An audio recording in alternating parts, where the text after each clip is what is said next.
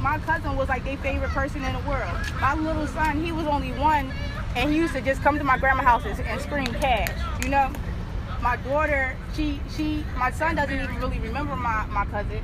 My daughter kind of remembers him. You know, and we're when people are coming into these houses and the people are killing people on the streets, they're not realizing what they're doing to the families. The police aren't realizing by them not trying to find these people what they're doing to the families. It, it doesn't make any sense for two weeks for you know the homicide to be you know hot hot commodity, and then after that no one cares anymore. I'm here to tell you that I care, that we are going to care. We're going to all stand together.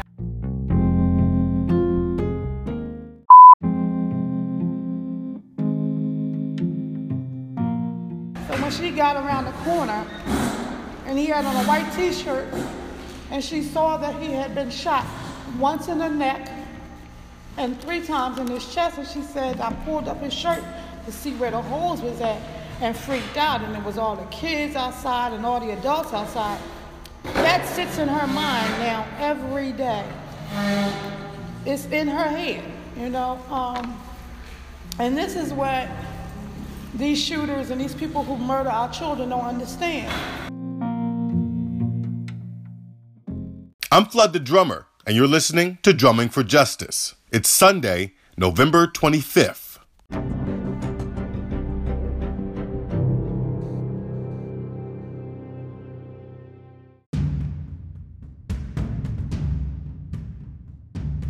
What's up, everybody? Thanks for tuning in to Drumming for Justice.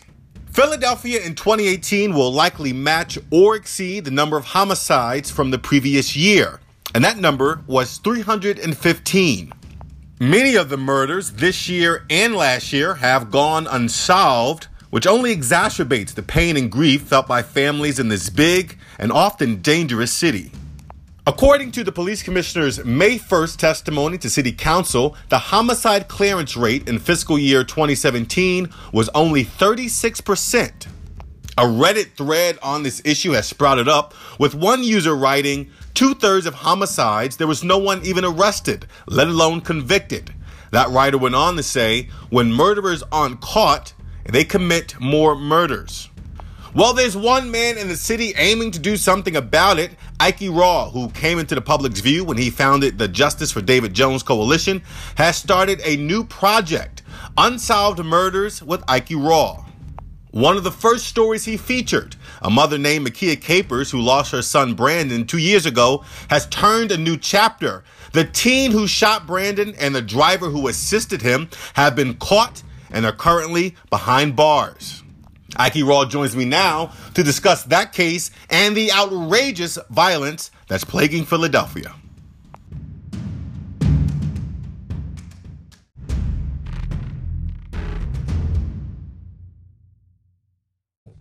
Yeah. Yo, yo, yo, yo, yo, yo. Yo, for people in Philly, for people who are not in Philly who may not know this, is Yerp an exclusively Philly term, or do you think people in San Francisco use it too? Damn, why you had to say San Francisco though? Ah, that was the first place farthest from Philadelphia that came to my mind. The f- no, I don't think people in San Francisco. No, No, probably in Chicago though, right? maybe. All right. Anyway, welcome back, Ike Raw, to the Drumming for Justice podcast, where we start the conversation off with a good old hearty yeah. Yeah. And for those who aren't familiar, I believe it's spelled Y E R T exclamation point. I thought it was YURP. Well, there you go. It's it's regional. It's it may, maybe in South Philly it's Y E R P, and in Frankford it's Y U R P. Year, Yeah. year sounds like an E. Anyway, Ike, you when you were introduced to the city and uh, uh, to audiences through various media outlets, you were introduced as the founder of the David uh, Justice for David Jones Coalition. And um, I'm going to put you out there just for a moment before we dive into the story. I, I remember when I first met you and you jumped in on that uh, cause for David Jones, who was murdered um, by Ryan Pownall on June 8th of 2017. And you said, you know, you, you had saw something and you wanted to take action and you knew that no one else was going to take action around it. And by definition, that's that context that you described is that of an activist or that of a a community organizer, someone that activates issues or activates communities or mobilizes them. And at the time, you know, you were you were just about that. You were shunning off the title activist, shunning off responsibility. But I think I said it to you, you know, at that time and, and, and throughout the times we were on the air that this wasn't going to be your only project. You were going to go on and do other things that people had expectations of you, even though you may not have been ready to meet them. And now it seems uh, th- there are more and more people having expectations of you because of your newest project, um, in addition to the Justice for David Jones Coalition, which is Unsolved Murders with Ike Raw. And that's something that you started soon after you and I left the radio station uh, where we were participating in uh, a violence collaborative. What what was the the genesis um, outside of maybe some of the influence that the radio project had on you? Why did you start this project? Well, um, basically, it's because like a couple of years ago, um, I had a like a friend of mine. Oh wait a minute, you know, let me let me before before we even go there. Do you accept the title activist now? No, I, I, I can accept it, but I won't call myself an activist. Okay, fair enough. Fair enough. That's progress. Uh, yeah. You keep trying to put it on. no, but see, when I say accept it, it's not like I accept it and embrace it. I just let people say it. You understand? I'm not okay. going to debate people no more. I'm not going to say, don't call me that. Understand what I'm saying? That's what I mean by that. But see, the thing was, like a couple years ago, I had a friend of mine was murdered. Uh, you know, a couple of other people that I knew got killed in the streets and everything like that. So mm-hmm. uh, I was saying to myself, it was like around 2014. I was saying to myself, like, you know what I mean? What's going on out here? Like, why is so many people killing other people? And mm-hmm. it seems like these murders are not getting solved. It seems like when I still talk to, you know, some of my friends' moms or, you know, my relatives or whoever, it's like, where's the killer? You yeah. know, we still closure. Understand what I'm saying? So yeah. in the midst of us, you know, doing what we was doing, like I said, we had a, you know, opportunity to meet Moms Bonded by Grief, which is the support group uh, that we go to uh, sometimes on Tuesdays at the Dixon House. Right. They meet every every Tuesday at six in South Philadelphia, right off of uh, 19th, 19th and Mifflin. Exactly. Yeah. So I remember the first meeting that we went to, and we were there, and I remember it was so emotional. It was so. It was so. I've never been through. I know you've never been through nothing Mm-mm. like that. Mm-mm. It was just like looking at all the all the moms there. Some mothers, you know, had you know, uh, you know the um the perpetrator. Just to paint a picture for the audience, Ike and I we're trying not to look at each other because we was both tearing up. you know, we was. and he was like, "Yo," I'm like, "Man, I don't know." I kept chopping my head down, not looking. it, like, it, it got real crazy, and I'm like, "Damn!" Like, I, I just felt like, just like you said, to open this up is like I felt like I had to do something. I'm like, like we got to do something. Like, Flood, we got to start doing something. We got to start bringing more moms on the radio. We got to start like highlighting their stories, letting people know like these people out here killing their kids, and they coming here every Tuesday, and it's like they're around other mothers who know what they've been through, but it's like, who else really cares? You know what I'm saying? Mm-hmm. Who else is in the Dixon house with us on Tuesdays who can hear their pain and understand what they're going through? So mm-hmm. we have those platforms, radio, social media, whatever. I always believe that's that's what you're supposed to use it for. Yeah. And that's what I'm all about. So uh, a couple of years ago, like I said before, I was on, you know, another radio station, um, not the one me and you was on, but I was trying to explain to them you know, this is what I want to do. Let's talk about unsolved murders. You know, people who looking for, you know, the killers of their loved ones, people who've been homeless and probably possibly now back on their feet or whatever. Let's highlight that. Let's talk about that. Mm-hmm. It was just like, no, Ike Raw. Like you, you crazy. People don't want to hear that. People don't want to talk about that. Like I'm like, you know, well, you know, it is what it is. I can do both. Yeah, you, know, you understand what I'm saying? If y'all, if y'all want to do the rap thing, and you know, I can do whatever. But at the end of the day, that's my passion. So when I started doing it, the first episode that I did was I wanted to do uh, Makia Capers, her son Brandon Baylor was murdered on November 14th, 2016 on the 1900 block of 25th Street. Mm-hmm. And uh, she was one of the, I believe she was the first, I think she was the first. She was one of the first that we brought onto the air. Right, right. She was the one of the one of the first guests that we had on the air as far as you know her son was murdered, and she was real passionate about getting justice for her son, not you know going for know, just bullshit answers from anybody. Mm-hmm. to talk to the DA, she wanted to talk to the detective. She wanted to ask them why weren't they looking for her son's killer, and why weren't they finding her son's killer. Mm-hmm. You know, a parent like that, that's someone you can get behind. You know, mm-hmm. because mm-hmm. answers as well. And just you know, just like I tell everybody all the time, you remember Flood when she was on the radio, like she was texting, she was saying, "Look, this is you know such and such. I have this information." It was a lot that she was getting, hearing from people saying stuff, and I'm like, "Yo, she really wants to find out who killed her son." Mm-hmm. Even, mm-hmm. even when we left the radio, even after that, I mean, we, uh, we we still were in contact with her, still in contact with other mothers who still want justice and everything like that. Mm-hmm. So I said to myself, you know, this is the first story that I want to do with unsolved murders in Philly with Ike Raw because it was suspects in her son's case. You had two suspects that they had uh, video footage of entering into these uh, apartment complex and you know murdering her son. The murder mm-hmm. caught on video, but you see the guys coming then, then you see them running from the scene after they approach their son. So that was the first one that I wanted to do, highlight it because just like David Jones, if it's a video, if you have a video of a cop shooting a man in the back, you cannot say that this cop didn't do anything wrong. You have the video evidence. What's the problem? And right. you know, that's my same passion again. So you know, once we highlighted, you know, that episode, you know, some other mothers, you know, that I've been working with, you know, I explained to them as well. We're going to highlight their episodes as well. And you know, fortunately, due to Makia Capers' persistency, her family, her family's persistency, you know, hounding the detectives, hounding the DA, everybody they could talk to, the two killers and her son's case were caught. Mm-hmm. The driver was caught Wednesday, November the 20- 23rd, 22nd? 21st. The, the 21st was Wednesday. That's when the driver 21st. Right. And then the Friday morning, the shooter, who's 18 years old now, he was 16 years old when he murdered her son. He's 18 years old now, and they're mm. in custody right now. They're both in custody right now because of wow. You, because and, and Flood, you know, you met her, you see her passion. Anytime, you know, if I say Makia, I'm doing something, she shows up. She say, yeah. I, want to help you. I want to support you because it's not about her. And just to let a lot of mothers and a lot of people know as well, she say, Ike, she tell me all the time, she says, it's not about just me. She's like, I have mothers, I know mothers who still want closure for their parents. I'm not just stopping because, you know, they found out who killed my son's kid, you know, who's killed my son. I still want to help other mothers. She still wants to have plans with, she wants to do stuff on billboards like her son, you know, put your son on a billboard, have people get, you know, information about who killed your son, who murdered your daughter, whatever. But her passion, Makia Capers' passion for her son and getting justice and her family and everybody who was involved is truly amazing, man. I, you know, I commend her for everything that she did. Like, you know, man, at the end of the day. So you called me soon after uh, on Wednesday that you you found out uh, that these killers were, were were brought to justice, or or to say caught and will be brought to justice, hopefully. Um, what was going through your mind when you got that first phone call? I know you said you were in the barber chair. How'd you contain your excitement? What'd you do? man, I started tears came to my eyes because when she called first, she was like, Ike, she was like, and you know, Makia, she got the little voice, but like she kind of like quiet, yeah. like, what was wrong? Like a yeah, speech impediment. And I was like, it sounded like she was crying, but this time she was crying. And I was like, what's wrong? She was like, she like, they called him. And I'm like, what? I said, what'd you say? She's like, they called him. She like, they called him.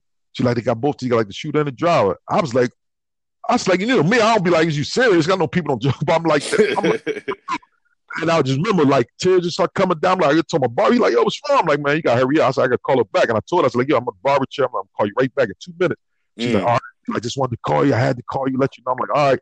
I called her back. We talked for like two hours. It, mm. it, it was crazy, man. It was just like she because she was like people, she like a lot of mothers think that people don't care. And she was like, when people like us come around, it's like, well, these dudes really want to help you out. You know, because some people try to use it's sad because some people try to use stuff like this to benefit their own organizations, benefit mm-hmm. their trying to get fame. And like this is real sad what people do, man. So just to hear her, you know, the happiness in her voice, just like you know what I mean, like finally, like even you know, because the two year, it was it's been two years since the son was murdered on the 14th of November, just last week.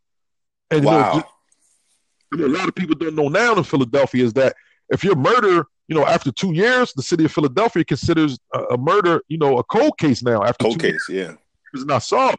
So that's and you know, just to mention, like that hasn't always been the case. No, um, most recently they they let go of the chief of homicide. They moved him to another unit. It, uh, actually, um, I take the bike trails with him in the morning. He's out there jogging, but they they got rid of him because they said he wasn't clearing enough homicides. Um, and then they they bought on Captain Ryan, I believe, and mm-hmm. Captain Ryan announced that you know after two years in the city, you know if your case isn't solved after two years, uh, it's it's a it's a cold case, and I believe my own cynical you know cynic view of it. I believe they did that so that they can clear more cases off the docket, so that it doesn't seem as if right. there's as many cold open cases. They can say, well, listen, you know, we used to have it from five years or six years or indefinite. Now we're going to make it two years. So after two years, we can close it and we can move stuff off the docket. So from a percentage wise, it looks as if there's not as many open cases. And, and Flood, you see exactly just like we see it. I mean, we're not, we're not dummies. I mean, we see what's going on. It's all about numbers, man. Mm-hmm. It's all they look and they say, "Wow, well, look at Philadelphia. They're not clearing homicides." Don't say, "Wait, wait, wait, wait a minute. How can we fix this?" Well, after two years, let's just say it's a cold case, so that way it's not really an open case. So you can't say that we're not clearing these homicides. You see what I'm saying? Right. It's, just it's just tricks and tricks and games that they play with the numbers, man. And you have mothers, you have fathers, you have brothers and sisters who want closure. I mean, you have some of these killers, flood, who still walk the streets. You have some of these mothers who are here where they know who killed their loved one, and the killer will ride past their house, wave to them. You know what? Yeah, like it's crazy, man. Like these are the stories that I hear, and this is why I go so hard because it's like it's, it's, it's messed up what's going on, man. Like it's messed up. If a cop kills somebody, you see what happened. Mm-hmm. everybody, yeah, let's rally, Black Lives Matter. Let's like when these mothers are saying that their children are dying, these people know what's going on in these cities, South Philly, West Philly, North Philly. It's not that big. We know who's doing these crimes, but yeah. there's no the no snitching thing is fucking up the communities, and a lot of people don't really understand what the fuck snitching is. You're not a snitch if you know who killed a child and you tell the authorities who killed that child. You're not a snitch. You're doing the right mm-hmm. fucking. If you plan to murder with someone and you tell on that person, you're a fucking snitch.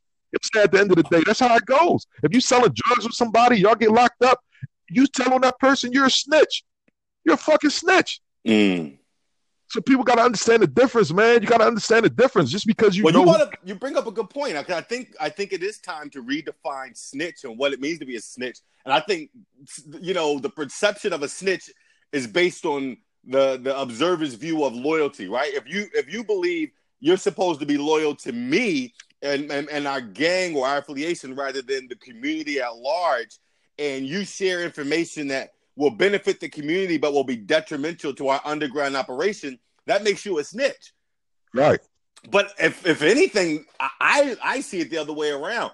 If you are arbitrarily ratting people out just be, on some random shit, just like oh yeah, you know that dude, you know he's sleeping with blah blah blah blah blah, or, you, or you're a gossip, that's a different thing. But if you're a part of a community, right, and you're not you're not participating in the bad activity, but you're a part of the community and you find out something that happened, you have a loyalty to that community, not to the corner boys, not to the trap boys. Even if you may have some fear, your loyalty should be to the community and to your family that's a part of the community. Because if you allow that type of injustice to go unchecked and unmitigated, what says that it won't meet you on your front door?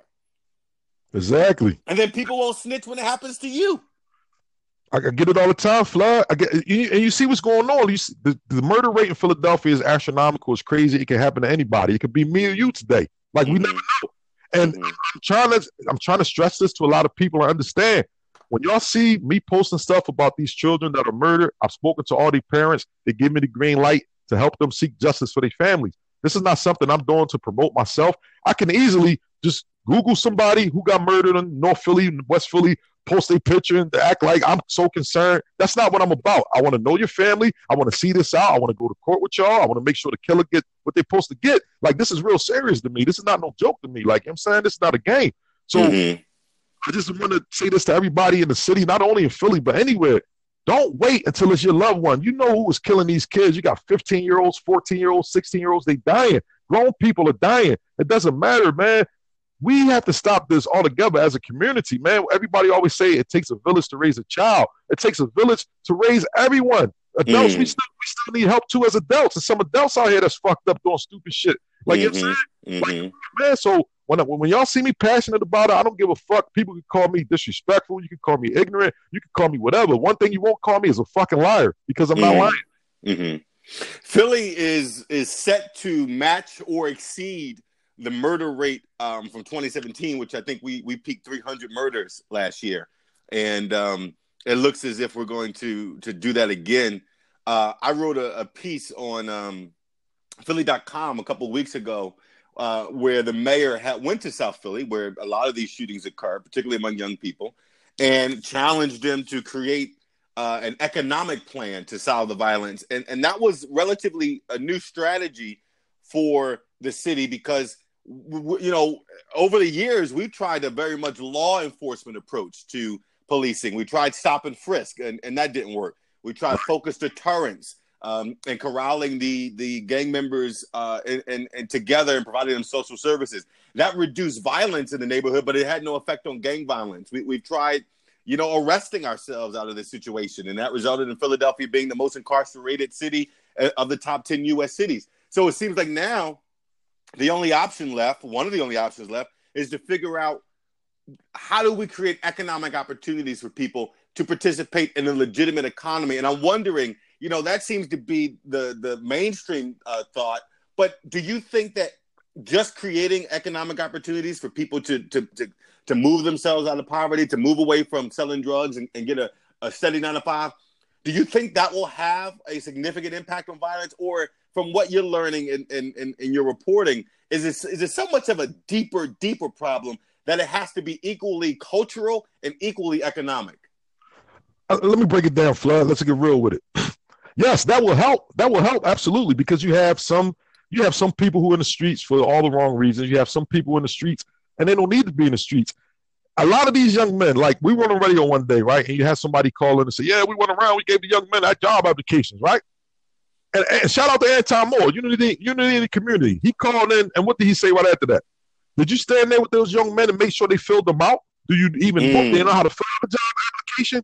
You understand what mm-hmm. I'm saying? See, that's the mm-hmm. problem. When a lot of people just think, oh, we can just show up in the corner and offer them jobs. And do you know, are they equipped to get the job? Are they going to dress properly for the job? Are mm-hmm. you going to see it out? You understand what I'm saying? I'm tired of all these fake phony people keep talking about, oh, let's go give them jobs. Let's have a job seminar. Are you going to see it out? Are you going to make sure they go to the job interview? Are you going to make sure they dress, dress properly? Are you going to make sure they have a resume? You understand mm. what I'm mm. saying? We got to stop just saying, oh, let's just give them jobs. People, oh, yeah, I just got a $500,000 grant to bring more jobs. So where the fuck is the money at? Like, what's going on? Like, mm-hmm. come on with mm-hmm. the dumb shit. Everybody want to do stupid shit for pictures and make it look nice. Let's get down to the root. Parents, mothers, and fathers, we have to start doing our fucking job as parents, man. Mm-hmm. We know mm-hmm. what our children are doing. I keep saying this, keep sounding redundant. I keep saying the same shit. I was that same kid. My mom did drugs. My dad wasn't in my life. So mm. I knew I knew I could go outside and do whatever the fuck I wanted because my mom nine times out of ten wasn't going to be home. So who the fuck was going to chastise me, mm-hmm. right? Mm-hmm. There's a lot of parents in that situation. They know their sons, and daughters, are selling drugs or whatever, but they get high, so they'll take a little money from their sons and daughters and be cool with it because it's cool. You can bring a gun in my house. It's cool because you're the man of the house. I don't have a man in the house. Your father's not here. I don't have a man. So you are 16, 15, 14, 13, whatever. You're bringing in enough money to provide for me. And it's fucked up, Flood. It's fucked up. That's part of the problem right there. A lot of these men, y'all piece of shit fucking men, a lot of y'all see y'all sons walking around in the city. Y'all know what the fuck y'all sons doing. Get y'all sons, man. Don't come to the janazah now you want to cry. You want to come to the funeral, you want to cry. You want to have a fucking bull, a candlelight, a balloon release, you want to cry. Save your kids now, man. Y'all know what y'all kids doing. Y'all see them on social media doing stupid shit. It's not funny. All this world star, everybody world star. That's how this shit start, man. But so all this jobs, I'm tired of people keep talking about Give them jobs. Give them, fuck them. Give them jobs. We need to give them more than fucking jobs. Give them knowledge, man. Give them education. Be real with them, man. Mm. This shit crazy, man. Shout out. Look, I went to I went to an event yesterday. A young lady, uh, Tahira Ali. Uh, I mean Tahira Fortune. She lost her son, Samir. He was murdered in her house. They shot her son in her home. Flood mm. killed him, and this is a, this is a teenage boy in his own home killed yeah. her son. And this is one of the stories I'm about to do next. Samir Fortune, he was murdered in his home. Flood. Yesterday was a pastor at the event, uh, Pastor Dicey. She spoke. She said her son, her son was murdered. Flood, real quick, let me give you the story. Mm-hmm. Her son was doing shit in the streets. She said her son came to, you know, somebody came to, to her one day and say, um, your son pulled out a gun and robbed my son, made him strip and all that, took his clothes. Huh? She said, I took my son to the police department. He did five years. Mm. right?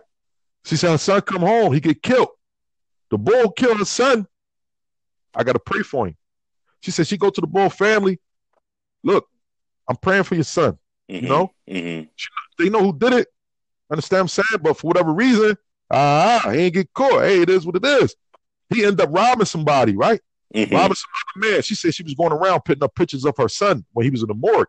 She said for some reason the pictures kept coming down. They wasn't on the ground. It wasn't in the trash. She's like, where the pictures at? The dude who killed her son was going around taking the pictures down off the poles. Had all these pictures in his back seat. When he robbed this man, he showed the man the pictures of her son and said, "I'm going to do the same thing to you what I did to him." Mm. She says she ended up saying this young man. She used to go to his court and everything. She says she's following, go to his court with her son's picture on, right? Mm-hmm. Go to his court for the robbery. The DA was like, "Did he kill your son?" She said, "Yeah, but you know the evidence." She said, "Okay, well, you know we can't talk." Make a long story short, she ends up seeing the young man again. She said he was all high, you know, look all he's like, hey, Miss Dicey, you know, um, you know, I'm trying to get my life together. She like, look, um, God is telling me to, you know, to tell you to get yourself together. He said, I know you only talking to me because God telling you. He's like, I know that. She's like, I know. Get yourself together. Mm. Two days later, she said, two days later, he was dead. Mm. She said, the thing what she telling people is she don't have to get. She said, yeah, she used to be in a gang and all that shit. Like she was talking real. Mm-hmm. She said, I kept saying to myself, go get him, go get him, Dicey, you go get him. People was coming to her from back in the day, gang people. Yo, you want me to go get him? No, don't go get him. She said, I just want to let people know. I know people who could come get you, but I know a man. And mm. his name is mm. God. She said, He will make sure that whatever you're supposed to get, you're gonna get. Mm-hmm. If you're mm-hmm. not supposed to get it, you're not gonna get it. And that's what it was. He said that man got shot. He got shot after after he killed the son. She went to his family. She said they was crying, she was crying. And they couldn't understand why the fuck is you here? Right. You know what my son did to your son. Why the fuck is you here? She said, Listen, I have to forgive your son. My son is not here. Me taking your son away from you is not going to make that better for either one of us. Mm-hmm. Shit, and that's where it go to. A lot of this shit is domino effect. We know who did it, so instead of letting authorities know and get this killer off the street, you want to go take care of, of yourself. Look down South Philly. We know what's going on. Look down North Philly. Come on, man. One, you you have a shooting on 16th Street. Next day you're gonna have a shooting on 18th Street. One day you have a shooting on 20th Street. Next day you're gonna have a shooting on 23rd Street. It's the Come code on, of man. the street. Exactly. And I tell people, like, you know, uh, you know, one of the responses, someone on social media uh, was saying, you know, economics isn't the answer because people, people in the um, in the legitimate economy, you know, if it's a turf war, businesses compete against each other all the time to try to take away market share. I said, but yeah, I said that's that's that's business. I said, and if one of those businesses do something illegal and untoward and they steal, those people participating in a legitimate economy have the option to call the police. But when you are working in the underground economy, you have to abide by the code of the streets. You can't be a drug dealer and call the cops and say, "Yo, this drug dealer stole my drugs." You have to handle it another way. Exactly. They don't have as many options as conflict resolu- to conflict resolution that will keep them employed as those have in the legitimate economy. So there's a lot of things that are very nuanced as it talks about you know, as it relates to this violence issue. Um, and that's why I tell people there really is no wrong answer. It's not that it's not jobs. It's not that it's not, you know, school. It's that it's that plus, plus, plus, plus. It's about jobs. It's about what you said about family, right? It's about having a strong family support system that where you know your parents won't tolerate that bullshit. They won't let you hide drug money in the crib because you're paying their phone bill. They're going to say, no, that's unacceptable. Exactly. And that's what we have to start getting back to. Yes, jobs play an important issue. I'm not saying jobs won't help. Yes, jobs will help, but it's more than just jobs. And that's where you get a lot of these community activists, a lot of politicians. That's the first thing they'll say. Well, I'm going to bring more jobs. I'm going to make. Okay, bringing jobs is what? A lot of these people are educated enough to fucking work. Mm-hmm. A lot of people dropped out of high school. You understand what I'm saying? So what the fuck is a job going to do? First, we have to educate ourselves. Mm-hmm. We have to be educated enough to get the job. I don't give a fuck if it's even at McDonald's. If you if you're not that smart, McDonald's not gonna hire you. Yeah.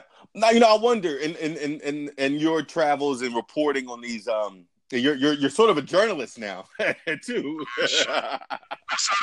Please don't do that. Talking about I've been a journalist for 20 years. You even I don't want to compete with nobody. I don't want to be an activist. I want to be a journalist. I just want to be Ike Raw. That's all I want to be, man. The in your travels and doing this reporting, have you found that the majority of the young folks that were killed when you're talking to their parents were they innocent bystanders or were they involved in the type of risky behavior in the streets that ultimately led to their death? Yeah, both. I mean, you know, I'm going to say this. I'm glad you asked that question, Flood, because I talk to plenty of mothers, and you know, they'll tell you. I tell them all the time. I don't want to hear this shit about your son wasn't an angel, your son wasn't no saint. I don't give a fuck. That's your child. You understand what I mean? If they wasn't out here killing people, I'm being real with you. Mm. When you out in the streets, when you out in the streets, you out here killing somebody, you get what you. I mean, you get what you you get what you give. Mm. This karma is going to come back. Mm-hmm. If, you, if your kids out here selling drugs, they selling drugs. They ain't out here killing nobody. The drug dealers will tell you, I'm trying to get my fucking money. I'm not trying to kill nobody. When y'all start killing people, you bringing the heat on me. Mm-hmm. Now I can't get my fucking money. Mm-hmm. You know what I'm saying? So you have a lot of mothers, they'll think they, their child are bad people because they smoke weed. I smoke weed. That don't make your child a bad person because they smoke weed. If they're not going to school and doing all that shit, That's your job as a parent to correct that. Mhm. Don't just give up and say, "Well, they start smoking weed." Well, you know, it was, it was done after that. No, you're still a fucking parent. Do your job as a parent. So when I talk to some of the mothers, some of them they'll tell me, "I look, I'm gonna be real with you. You know, man, my son, my son was out here hustling, doing what he's, you know, Mm. you know, whatever he was doing." But at the end of the day, that's my baby. Mhm. He didn't deserve to. Nobody deserved to take his life because he didn't take someone's life. And I have a lot of mothers that tell me that as well. Do any my of these parents blame themselves? Well, I, I had one mother. I really, honestly, I had one mother who really definitely blamed herself. She just felt as though, I mean, she, I couldn't even really talk to her, and that's one of the stories that I was going to do, but she kind of like changed her mind. I'm, I'm still trying to work with her, Okay. but she, she felt as though she, she, see, her situation is this: she, she knew, uh, she, she, she was honest. She knew what her son was doing. She knew the people her son was hanging with and everything like that. The reason she don't want me to do her son's story is because she felt as though those people are going to come at her. And this, this is the other side of it. She, Mm. because she did it. She know who did it. Oh, she knows who did it. She knows she have an idea. She have an idea. But you know, on- once people start talking, then they'll put, you know, the dots, they'll start connecting the dots. And that's what she's afraid of. And then you have a lot of people who are afraid to tell the stories because they want closure, but they don't want people to do something to them because they're like, if you killed my child, motherfucker, you will kill me too. Mm. So I don't really want to say who did it or I know somebody who's around. You have a lot of mothers like that, but uh, trust me, mothers, fathers, I'm the man that's going to let them know who the fuck did it. I don't give a fuck. You want to tell the story? We're going to tell the story. So it's, it's time for change. It's time for parents to stop being scared. Stop the fuck up. These killers are comfortable with killing because nobody's saying nothing. They know, oh, yeah, you know, such and such. He been out for three, four, five, six years. He killed such and such 10 years ago. They ain't catch him yet. You can kill him, motherfucker, too. It's Mhm. fucked hmm So you bring up an interesting point though about, about the fear factor in this. Uh, does that go through your mind when you're reporting on some of this? Like, yo, I mean, uh, uh, man, I'm putting I'm putting this out there. Maybe this will bring heat on myself. Or do you find that people in the community, people from the street, they they appreciate what you're trying to do, or is it a mixed reaction? What's what's been the reaction to the project? Now, I'm gonna go back to what I said earlier. Like everybody know my situation. I ain't gonna go back into my life and everything like that. I've been incarcerated with dudes who've had murders. I know Mm. niggas who come home off of murders. I have family members who've home off of murders now. I have family members who are in jail for murders. Mm. You you see the key word I'm saying? Murders. hmm I have family members in the game getting money selling drugs. I've had family members in the game getting money selling drugs. You know what they telling me? I love what you're doing. That's good what you're doing, man. 'Cause They got to stop killing people, man. Drug dealers, Ike Raw telling y'all, get your fucking money. Y'all selling drugs. Listen, the law catch up with y'all when they catch up with y'all. They ain't my fucking business. Mm. When you pick up a gun to kill somebody, that's when you got to worry about Ike Raw. You hmm understand what I'm saying? I don't give a fuck about nothing else but the killing. Once the killing stop, y'all stop killing motherfuckers. You ain't got to worry about me. hmm hmm That's what it is. So I'm not fearful for any fucking body. I was in the streets before. So when you wake up in the morning, I used to put the gun on my hip too, put the gun on my waist, put the gun in my pocket too. But that's not my life no more. So Mm. if something happened to if something happened to me for what I'm doing now, then it is what it is. I don't I mean, when I wake up every day, I do what I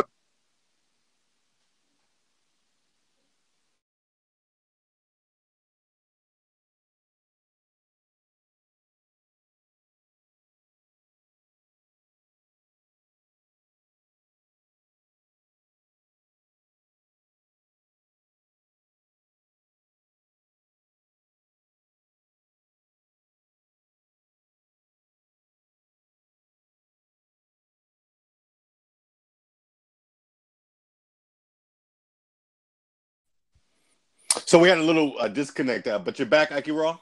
Yeah, I'm back, I'm back. So you were saying you don't really care if, if, if people target you.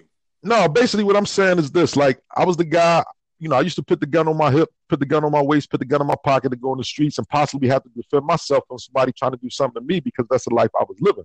Mm. So if I could do that, I have no issue with helping mothers and fathers get justice for their child. If someone does something to me from what I'm doing now, just like when I used to protest for David Jones or protest for anybody else, like I said before, then if that's something happens to me, then it was written. That's what it Mm. is. I don't I don't live my life thinking, damn, even though like I tell my family, everybody all the time, yeah, shit happens, people die, they do, but I always believe in my God. And I believe that, you know, mean, law makes no mistakes. So if something happened to me from doing this, this is what I was destined to do, Flood. This is what I was destined to do. You know what I'm Mm. saying? They take me out, they take me out. Yeah. But at the end of the day, you know what? It's two killers off the streets. There's two killers that killed Brandon off the streets. Ryan Pownall now is about to go to trial for killing David Jones. So I mean, it is what it is, man. So I mean, it's interesting that you brought that up because I was waiting for you to go there. I mean, let's let's put this in context, right? You you began your work in the public about a, a year and a half ago, June of 2018, uh, 2017. Since then, you've participated in, in two movements, um, both which are still active today, and both have seen in the t- uh, uh, results. Your Justice for David Jones coalition has has assisted in uh, the killer of David Jones, Ryan Pownall, being uh, fired from the police department, and indicted on first degree murder charges, which were downgraded to third degree, and then heading to trial. And your unsolved murders with Ike Raw has assisted in one of the first stories you've told both on the air and and and um, independently. Makia Capers, or her son being brought to justice. I mean, what does that what does that mean to you? And is that I, I assume that that's motivation to just keep going. Yeah, and, that's why I said I'm glad you opened up uh, the podcast. What you said because a lot of people don't know. I used to fight you every day. You should always say that. Are you gonna do something else? You going? I'm like, man, no. I said, look, cop gonna get fired. He, and I should always say this. I used to say he's gonna get fired. They're gonna charge him, and then he's gonna go to jail. I'm like, I ain't, ain't nothing else gonna happen. I said, after this, ain't no cop gonna kill him. But you should be like, no, you're gonna find something. It's gonna like something you're gonna do something. And I was like, always had this in the back of my mind, you know. But once it started happening, you know, people reaching out because they see what we was doing. They're like, mm. man, if he boisterous like that, if he's saying that, man, he care about a lot of shit. And they see shit I post on social media. But fuck social media. Like, I don't give a fuck about social media. 90% of that shit is for entertainment. So mm-hmm. if, any, if any motherfuckers want to go look on my page on social media and be like, oh, he's an asshole. Fuck you. I'm an asshole there. I don't give a fuck. So you know I mean if you if, if, you don't if you don't know me in person, I don't give a fuck about you. Like you know what I'm saying? So mm. I'm out here doing what my heart telling me to do, man. I'm not mm-hmm. out here mm-hmm. taking money from nobody. I'm not looking to get a job. I'm looking to get a position. I'm not looking for shit, but but happiness from mothers. Like when Makia called me Friday and I got that call, that's what I'm in it for. That mm. that's what the fuck I'm in it for. Not mm-hmm. to be on the news. I ain't, I want no news around. Want no media. Want no newspapers. None of that shit. Right. You, you didn't issue a press release. No. For what? I don't need to do that. Like it's that's my press. That's the press. She called me and said I had to call you. That's what I. That's what I'm in this shit for, man. Mm-hmm. When I talk to Therese McCleary, Mom's Bonded by Grief. When I when I talk to uh, Linda Schellinger, even when I talk to her, mm-hmm. they, they all. Mm-hmm. Like I'm saying, they know that regardless of what. Yeah, you you say shit. You you can be boisterous. You can be obnoxious. You can be disrespectful. You can be whatever. But at the end of the day, they know what's in my heart. Mm. I wonder. You know, you you spoke about you know your life and, and, your participate your participation in the street back in the day you know putting on the gun on your hip if you had to go out. Is any of what you're doing with unsolved murders with Ike Raw is it um is it uh to atone or to kind of give back to the community that you kind of help um that, that you you played a part in maybe endangering at all? Do you see it like that? Yeah i say that all the time. Okay. I, I mean I, I had a long conversation with that and i was telling people like if when you when you destroy your community like on some real shit me, but a lot of people don't know. And I'm gonna take you. I'm gonna just tell you a story real quick. I wasn't the kind of drug dealer where, like, if a chick come up, you pregnant, I'm not selling you no fucking drugs. You feel me? If I if I know you, my mom know you, I, I know I'm not selling you no fucking drugs. Okay, like, I, I, was that I was that type of. So you have morals even in the game. It's, it's listen. Even with even with when I started selling the heroin, I was at, I was employed selling heroin at my job, and people listening like, "What?" I mean, I'm, I'm speaking real shit. And it was a white guy, and he probably gonna listen to this, and he could tell you Mm-hmm. Look, it was my man. Like we was real cool, but he got strung out on the heroin, mm-hmm. and he mm-hmm. he can't. I had to talk with the boss. The boss is like, "Yo, Ike, man, he fucked up on the heroin. Like, I'm about to lay this nigga off. Like he got to get something together." We, me and the boss talk. He didn't even know. So he came to me after he talked to the boss. You know, he's about to leave for a week, get laid off. He fucked up. He's like, "Yo, you know, I get paid. get a check Friday. Let me get something." I'm like, "Nah, dog. Look, go get yourself together. I'm not giving you nothing else. You got to." He wasn't told somebody else. They come at me. This is what they say to me. What kind of drug dealer are you? What the fuck you? You ain't supposed to care about people. I said, what are you talking about? I said, this is my man. I said, I know he about to get laid off. He got a kid. Like, you know what I'm saying? Like, he got to get himself together. But that's just a little brief situation of what, and I'm not lying about this shit. This real shit. Yeah. Like I didn't, I didn't need the money. I, it's not about the money.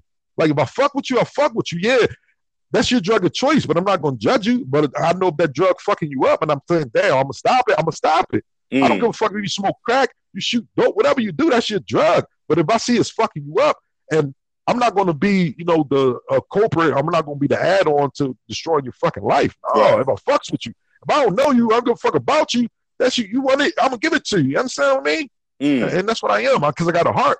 Like you know what I'm saying. Mm-hmm. How young were you when you got in the game? Eleven. Wow. That's why my hashtag off the porch since '88. Wow. Like real shit. So shout out to my old head Bobby Payne. See, back in the day, Flood, I'm gonna get deep on you. My old head Bobby Payne, right? This back in the day, 89. Franklin Susquehanna, everybody know. I was a lookout. That was my first job. All I had to do was tell the drug dealers when the cops coming. Mm. They used to give me five hundred dollars every week. Every Monday, you got paid five hundred dollars. I used to work three to eleven shift. Go mm-hmm. to Wanamakers Junior High School, eleven for Cecil B. Moore, then walk down to Franklin Susquehanna. All I gotta do is say five zero oh when I see a cop, Flood. Mm-hmm. Mm-hmm. You know what I'm saying? Now what happened was my cousin was working on the corner. He ended up getting robbed one night, and I was out there. Mm-hmm. But I lied. I lied. I told him I was 16. I was only at the time I was 12. He let me work on the corner, but when he found out I was 12, at the, guess what? He brought me to the side the next morning. Yo, this is what he said to me, and that's why, like, I was around old heads like this. He's like, "Look, I found out you're only 12. Your cousin got robbed last night. He pulled the gun out. I don't want nothing to happen to you. I got another job for you. Even though he ain't say no, you can't be down in the corner. He gave me another job where mm. I started mm. capping up. Like people know what capping up is. I was putting the crack in the caps now, but I'm in the house safe. Okay.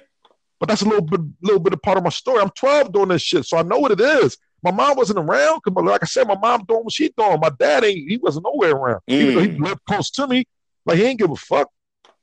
So that's why I go hard for my kids. I go hard for my daughter. I go hard for my son because I know any. I know what's going on. You look. You come in my house high. Okay, you high. What's going on? Who you get high with? Mm. Let's go to his parents. Let's go to his parents or her parents to find out do they know they smoke weed as well? So we gotta talk about it. Mm-hmm. I ain't mm-hmm. telling y'all don't smoke weed, don't do this. Let's talk about it. What made you want to smoke it? What's going on? How you feel? You getting up and go to fucking school tomorrow? Absolutely, you are. Yeah. Like you know I'm saying, it is what it is. But at the end of the day, we don't have to lock our kids up and say, "Oh, we give up." All a lot of people say, "Well, you can't beat your kids." Yes, you can. All let the white man take our power. The white man don't take shit. you know what I'm saying? Whoop your kid ass. You want to whoop your kid ass, whoop their fucking ass, man. Mm-hmm, mm-hmm. You know what I'm saying? I'm tired of people giving excuses for why we're not raising our kids and why we letting our kids kill and be killed. It's fucked up. Mm. You know, you know, you always were, uh, even when we were on the air, you were pushing back against this narrative of where people try to, you know, uh, relinquish um, responsibility, self responsibility around these things, and blaming the white man or quote unquote them and they. And you you wouldn't let that stand. And i guess you know the more i know about your story is because you know you kind of know firsthand how some of this shit plays out. And you're like nah it ain't about the white man. Like you were the one in your community selling the drugs. You were the one bringing it in there and, and doing that. It wasn't no white man putting a gun in your head telling you to do this. Right. When i woke up and i get up in the projects I walk past black man, a black woman, a black man, a black. I didn't. I never. I never walked past no white man in my community selling drugs. I never walked past no white man in my community. I mean, holding guns. I never seen this white man coming to bring the drugs and the guns in the community. I always seen black motherfuckers, wherever they got them from. They come and bringing them in and breaking it down and giving them to whoever they give it to. I never seen a white man do this, Flood. Mm-hmm. Never, never. Now, never. now, you would would you would you concede that you know, because you're you're right. I mean, you know, in terms of seeing a white man doing that, but you would concede, I assume, that there are uh, systems of inequality and structural inequality that kind of exacerbate the need and desperation among people to go to the underground economy, and, and some of that may be fueled by institutional racism, by disadvantaged communities. But I mean, not not that that's an excuse, but that's just a reality. That's a circumstance that they're you know look at look past 79 you know 78 79 into the crack epidemic and how that caused these communities that were once middle class working class communities to just be savaged right? I mean that was a result of uh, intentional displacement and intentional um, uh, destruction of the community. Right and i'm glad you said I, I agree with everything you said but the key word that you said it's not an excuse. Right See, that's the issue. A lot of people want to make an excuse. They keep want to go back to that. Well, institutional racism. Okay, we understand it. It exists. We understand that. I'm not here to debate anybody. That's a problem. People just want to think I want to debate. Debate. I don't want to argue with you. I agree. You said yes. Okay. What are you going to do right. about it? I live in a community where uh, majority of the motherfuckers live where I live at. They don't speak no mm. fucking English. They don't speak no none, none. They drive Mercedes Benzes. They drive nice cars. They got nice fucking houses. You know what I'm saying? They're not sitting around keep talking about some fucking oh you man, it's institutional racism. I can't do this. I can't do that. I understand it's fucked up for some people. Yeah, but at the end of the day, you go to every black community, dog. You got people in the hood, in the hood that's living good. Because what? They're making it yeah. fucking work. You got to make it work. You can't just say, oh, well, fuck, all I had to do was sell drugs. No, a lot of people, do, you don't just have to sell drugs, man. You got a lot of drug dealers who got college degrees. They graduated high school. Mm-hmm. They smart. Them the ones that mm-hmm. succeed in the drug life. You got the dumb motherfuckers who dropped out of high school. They don't know shit. They want to get out here and get a pack. Next thing they know, they fuckers to buy money up. So now they got to get a gun and defend themselves. They got to kill the person they just got the drugs from. Now they going to jail. You kill somebody else, and then you fucking lives up.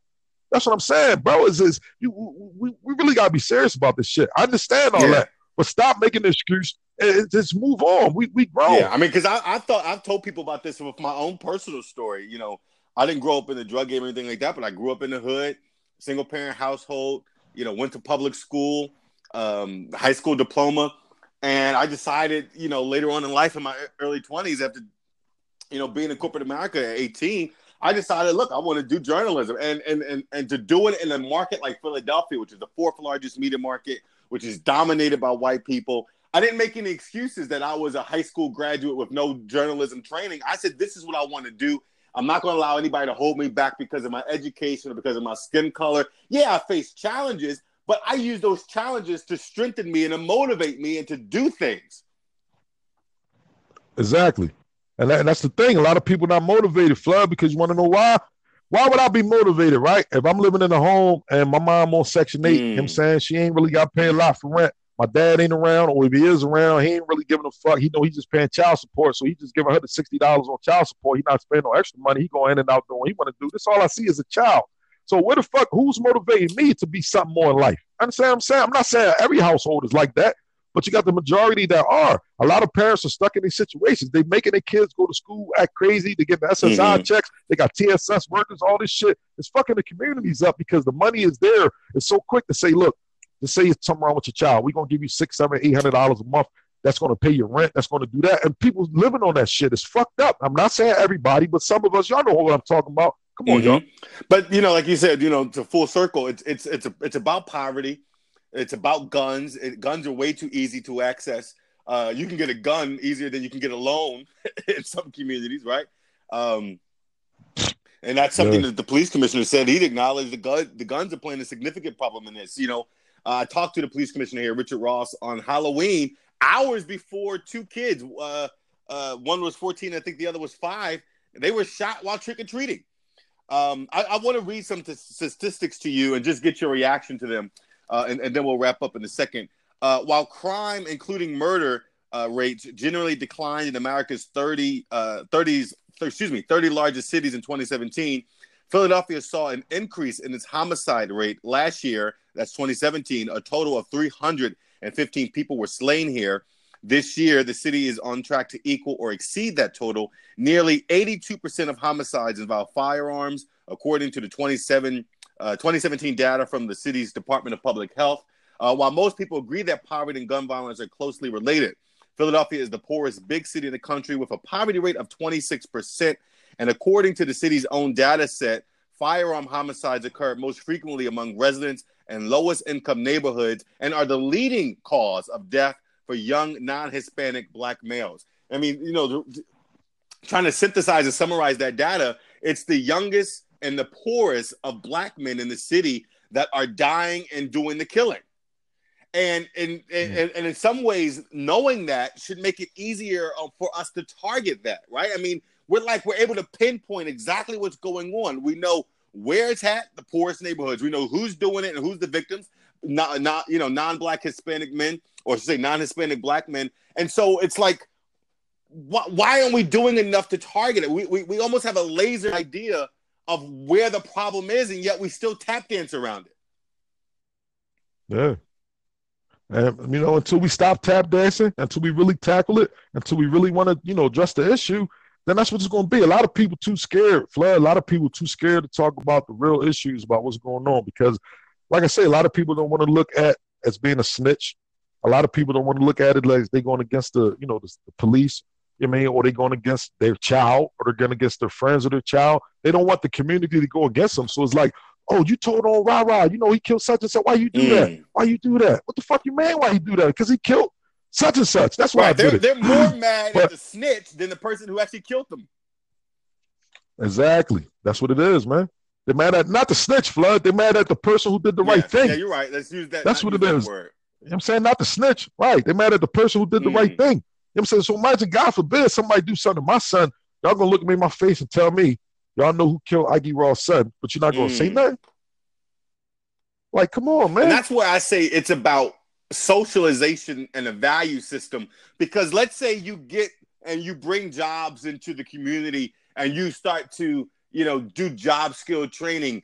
If you can't fix that value system where a person thinks that they're more angry at the person doing the right thing than the person doing the bad thing, where a person thinks they can cheat, lie, and steal to achieve their dreams rather than work hard like everyone else, it doesn't matter how many jobs you give that person, they're a fucked up individual because they have a fucked up mindset. Exactly. So, I mean, in addition to jobs and all that, you have to change the hearts and minds of people in these communities, and you have to give them a respect of life. They have to value their life before they value someone else's. That's the first step. A lot of people don't value their life because, like I say, they grew up not looking forward to anything mm-hmm. in life. They're not. They're not raised to cherish anything. They're not raised to be human beings in mm-hmm. society. So you know, I see that that's the part that we're not truly understanding. It's like you know, well, let's go in there and let's talk to these people. Let's let's get them doing this. Like, but these people don't care about life. They are in some yep. ways clinically or emotionally depressed, right? And and and not because we don't like to talk about mental health, but to go out and do some of the things that people are doing in these communities is a mental health issue. It is. We do we discussed that. You know, we had some people who told us as well, like, yeah, you know, I agree. Like, you guys are right.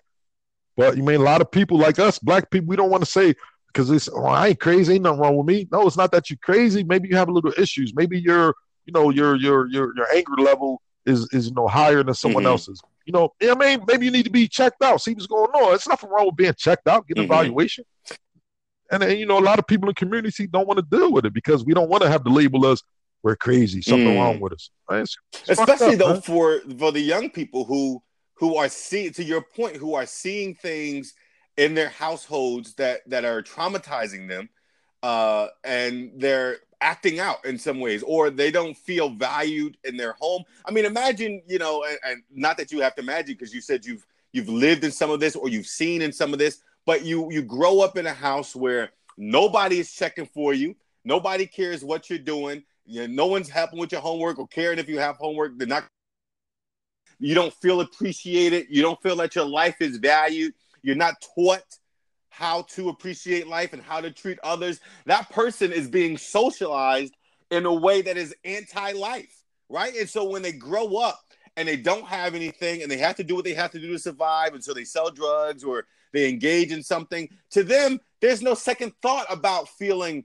guilty for, for killing someone because they're not taught guilt. They're not taught remorse. They're not taught love. They don't have that emotional portfolio that someone else would that grew up in a household where there were some structures and there was some discipline. Exactly. So that's why we that's have to get to a point, you know, especially for, from the political from the political standpoint, where politicians who want to address violence don't just talk about vi- uh, violence as it as it exists in a vacuum, where they say, okay, we could just stop the, the guns from coming in. If we can just get Harrisburg to pass tougher gun laws. I mean, that's bullshit. And that's so intellectually dishonest. It is intellectually dishonest to suggest if we get tougher gun laws, we'll, we'll reduce crime in the most poorest of neighborhoods. No, you have to reduce hopelessness. That's what it is. Keyword flood. That's all it breaks down to, man. Hopelessness. Why are people killing? Because you want to know why? The issue is this I have to get rid of you because of why? Why do I get, why do I have to get rid of you? Why do I want to kill you so bad? Mm. What do you have? What am I trying to get that you have that I can't get on my own without killing mm-hmm. you? Mm-hmm. Those are the issues.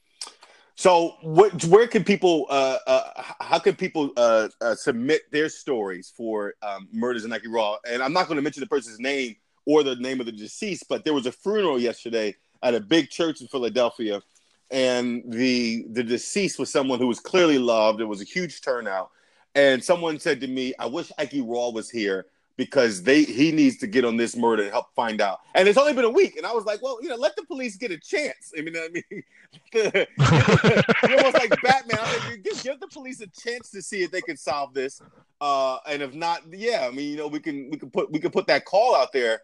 I said, but uh, we don't right. want we don't want to circumvent the police. You know, right? He's not a, necessarily a private investigator. You know what I mean? And that's what people got to understand because a lot of people, you know, they'll reach out like, you know, send emails and messages and j- just be like, "Well, my cousin died. His name such and." Listen, I am not a detective. I'm not an investigator. I'm not a journalist. I'm not a mm-hmm. reporter. Mm-hmm. The only thing that I'm trying to do is help you share the story of your loved one who was murdered. If you have the information about where it happened at, when it happened at, you have pictures of your loved one, let me mm-hmm. know. I will be at Moms Bonded by Grief this Tuesday. They're meeting 6 p.m. at the Dixon House. That's 1920 South 20th Street in South Philadelphia. I'll be there about 6 p.m. The meeting starts at 6. I'll be there about 6.15, uh, 6.30. So you can come down. I have uh, two mothers that'll be there that are going to speak to this Tuesday. Okay. And let me know what's going on. Now, the issue is I have people that are also send stuff to me. Well, I know who did. I'm, I'm not, you know, releasing anything publicly. I don't do that. I give the information back to the family. You take the information, you can give it to the authorities. Now, I do have some people who say, honestly, I don't want to get involved. I don't want to and to be honest with you, there's nothing I can do for you. If you don't want to get involved, I don't want to get right. involved.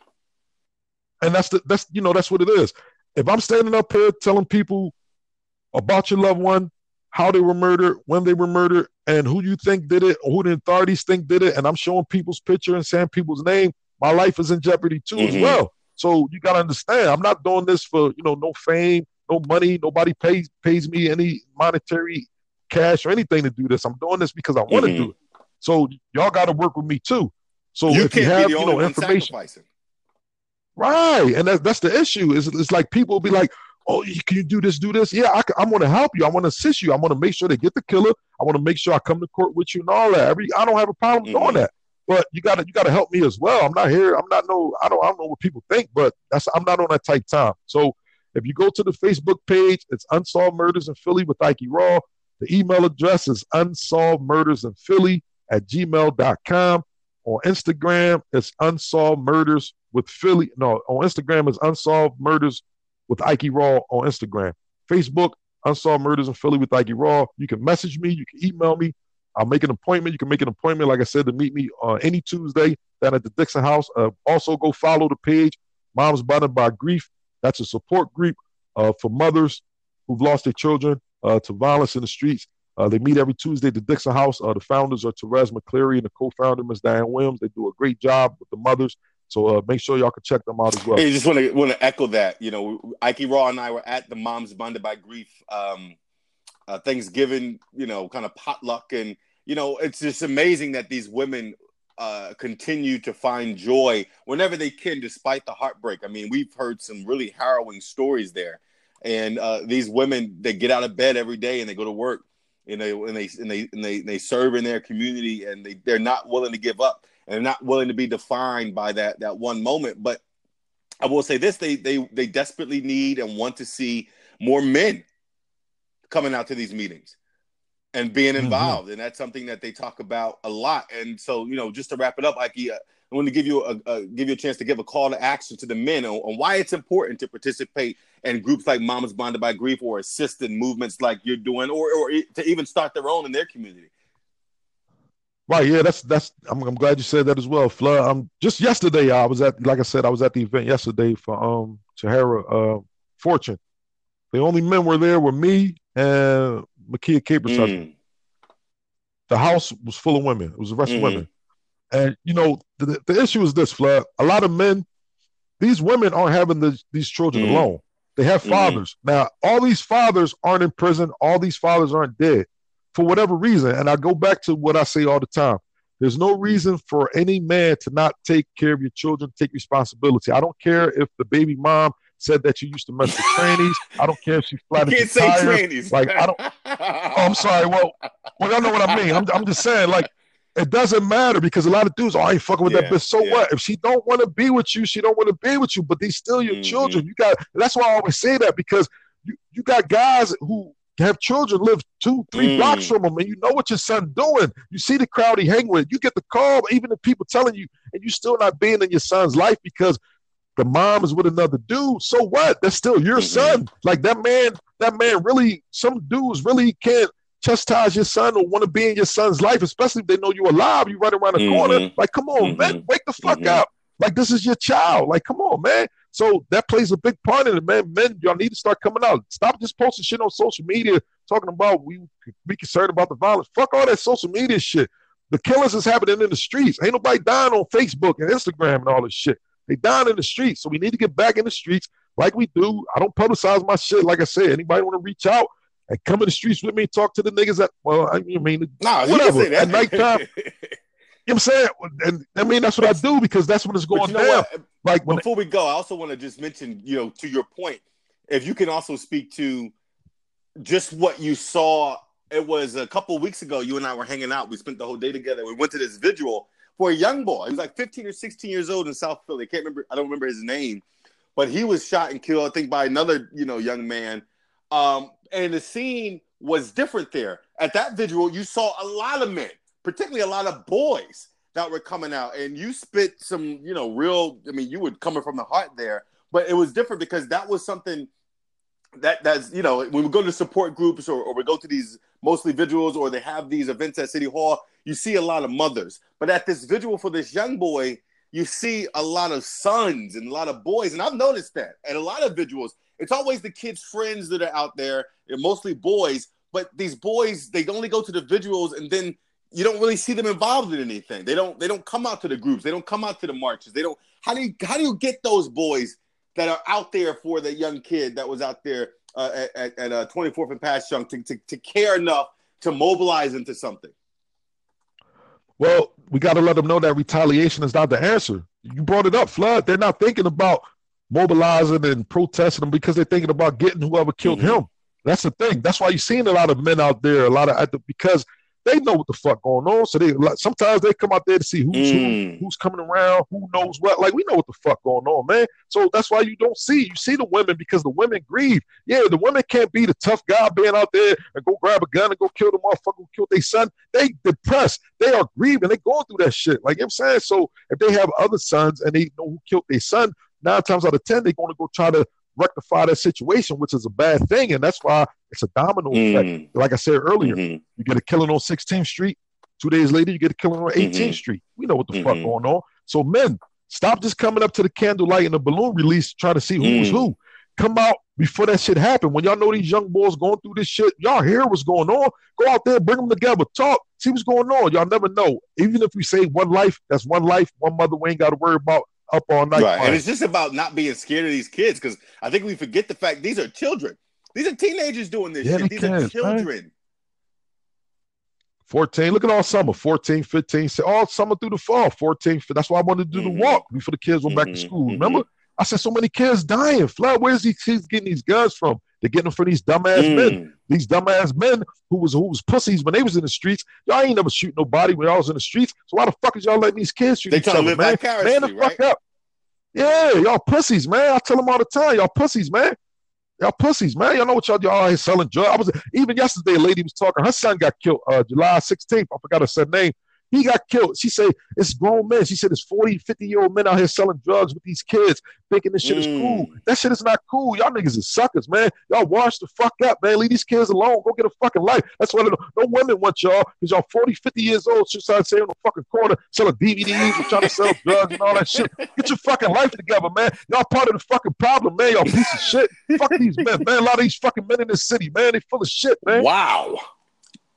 Wow. Well, tell me how you really feel oh man, cause this shit make me the fuck mad. Just like you say, flood, they do it. Cause I, cause I remember now. What I remember the joint you talking about now. Like it was all them dudes yeah. out there and all that shit, talking all this bullshit. But you say when the shit go down, where the fuck mm. y'all at?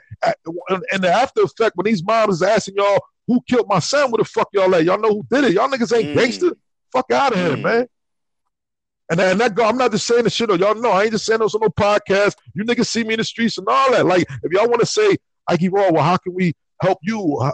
That's the problem. It's not about helping me. I'm trying to help the right. kids. It's not about me. We got to help the right. kids. Children are our future, and if, if Philadelphia and, and other places, Chicago, but but Philadelphia particularly, because violence has has gone down in in other cities, in other big cities, but but Philadelphia it hasn't, in Baltimore it hasn't, and so we got to take care of home first. You know what I mean? And uh, we we got to care man. because if if if Philadelphia continues on the road that it is, uh, these young people don't have much to look forward to and they did go to jail. They broke. They ain't got no fucking money. You're in jail for the rest of your life. You begging for soups. You trying to do sexual favors to other men that been in jail for years because you trying to eat. It's fucked up. See, they don't tell you about that mm. part. They're not gonna tell you that. But then when you leave, and if you're fortunate enough to leave out the jail and you leave a lifer, the lifer gonna tell you a working man ain't a sucker. Mm. You're not a sucker because you got a job. So don't make the mistake like me being in jail for the rest of your fucking life, dumb young nigga. So once y'all get it the fuck together, man. I don't, don't listen to these motherfuckers telling y'all, yeah, go shoot him, go sell these drugs, do this and that. Guns and drugs don't mix. If you selling drugs, sell your drugs. Once you put that gun on your hip with the drugs, you know nine times out of ten you're gonna get yeah. into something. Fortunately, a motherfucker like me made it out. Mm. You know what I'm saying? A lot of us don't make it out. And you clearly you feel like you made it out because you had a larger purpose to serve and you're fulfilling that. I guess I don't, I don't know why. That's what I keep saying. I don't know. Like I went to jail, come home from jail. I'm like, yo, I can't. I gotta, I gotta have kids. I gotta get a house. I gotta, I gotta do shit. Mm-hmm. I can't just be out here in this bullshit. Like you mean? Mm-hmm. So that's what it was, man. Well, Ike Raw, give your Twitter and Facebook information again one more time. On Twitter at Ike Raw one nine seven seven, Instagram at North Philly Ike Raw. Uh, the Instagram for the Unsolved Murders is Unsolved Murders with Ike Raw on Instagram. On Facebook is Unsolved Murders in Philly with Ike Raw. On Facebook, regular Ike Raw page, I K E Y R A W. Uh, YouTube, Ike Raw TV, I K E Y R A W TV. And on the um, Anchor app, it's uh, Raw Talk with Ike Raw. I'll be back on the podcast. Some people hit me up talking about what's up with the podcast, but I'll get back to that in a minute. There's a lot going on. So absolutely, and and the city is the you know there's so many people who are thankful for what you're doing, Ike, and are proud of you. I'm one of them, um, and I'm always cheering you on. And just just you know I've seen what you've done in a year and a half. Can only imagine what you're going to do at the two year mark, at the two and a half year mark. So just stick to it. Uh, you can follow me across social media at Flood the Drummer. That's Twitter, Facebook, and Instagram at Flood the Drummer. Um, subscribe to the Drumming for Justice podcast wherever you enjoy your podcast. Leave a five star review on the Apple Podcast app, and also consider donating to the Drumming for Justice or the Raw Talk with Ike Raw podcast is an option to monetize and to send a monthly donation on Anchor. If you enjoy the content we're doing, if you enjoy the Drumming for Justice movement, if you believe in the Drumming for Justice movement, if you enjoy the Unsolved Murders with Ike Raw movement, if you believe in what he's doing, consider sending a monthly pledge to keep that work alive. Uh, and I think I think that's it. So for Ike Raw, I'm Flood the Drummer. Until next time, I'm drumming for justice.